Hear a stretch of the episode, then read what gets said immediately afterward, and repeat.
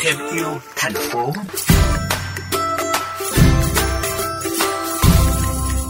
Quý vị thân mến, rác thải nhựa cần đến vài trăm năm để phân hủy. Chúng đang tấn công và hủy diệt trái đất nếu nhân loại không có những giải pháp đối phó kịp thời. Những mô hình tái chế rác thải thành vật dụng hữu ích, tô điểm cho những quán cà phê đã phát triển và nhân rộng trên nhiều quốc gia, trong đó có Việt Nam. Bằng sự sáng tạo cùng ý thức bảo vệ môi trường, rác được biến thành tài nguyên. Mời quý vị cùng theo dõi phóng sự sau. Sinh ra và lớn lên ở xã Tam Giang, huyện Yên Phong, tỉnh Bắc Ninh, một trong những địa phương bị ô nhiễm nặng nề bởi rác thải công nghiệp và làng nghề. Sự ám ảnh khi nhìn đâu cũng thấy rác thải, sự bức bối khi phải hít thở trong bầu không khí ngột ngạt, cùng sự sợ hãi khi xung quanh là những cái chết mòn của bệnh ung thư, bệnh về hô hấp, đã khiến anh Nguyễn Văn Thơ trăn trở trước những câu hỏi như phải làm gì để cải thiện môi trường, phải làm gì với rác và đặc biệt là rác thải nhựa. Với xuất phát điểm là hướng dẫn viên du lịch, anh Thơ có điều kiện trải nghiệm văn hóa tại nhiều quốc gia khác nhau. Trong những chuyến đi ấy, anh được người dân bản địa dẫn tới những quán cà phê tái chế từ rác thải.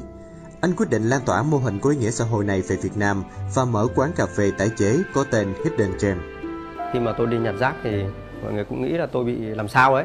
Chắc mọi người rất nhiều người câu hỏi là thằng đấy nó đang à, đi với Tây rồi nó đang à, như thế này thì kia, sao bây giờ tự nhiên lại đi nhặt rác. Thực ra là mình lúc ấy cũng không không có vấn đề gì cả, bởi mình cảm thấy mình biết mình đang làm gì mà.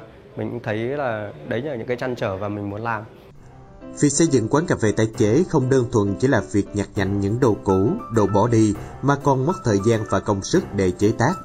Những bộ bàn ghế là sản phẩm tái chế đầu tiên được anh Thơ thực hiện bằng vật liệu chính là lớp và phành xe máy. Bên cạnh nhà tôi có ờ, một ờ, cụ em cậu sửa xe máy và vứt ra rất nhiều thứ hàng ngày vứt ra quá nhiều các cái lốp xe như thế này và các cái bánh xe nên là tôi bắt đầu tôi ghép chúng lại với nhau để tạo ra một cái bàn xinh xắn như vậy còn đây là cái ghế ghế này được làm từ một cái lốp à, của xe ô tô điện cộng với lại cái la răng của ô tô sự độc đáo đã khiến quán cà phê của anh Thơ nổi danh trong và ngoài nước, nhưng không vì thế mà anh Thơ chạy theo lợi nhuận.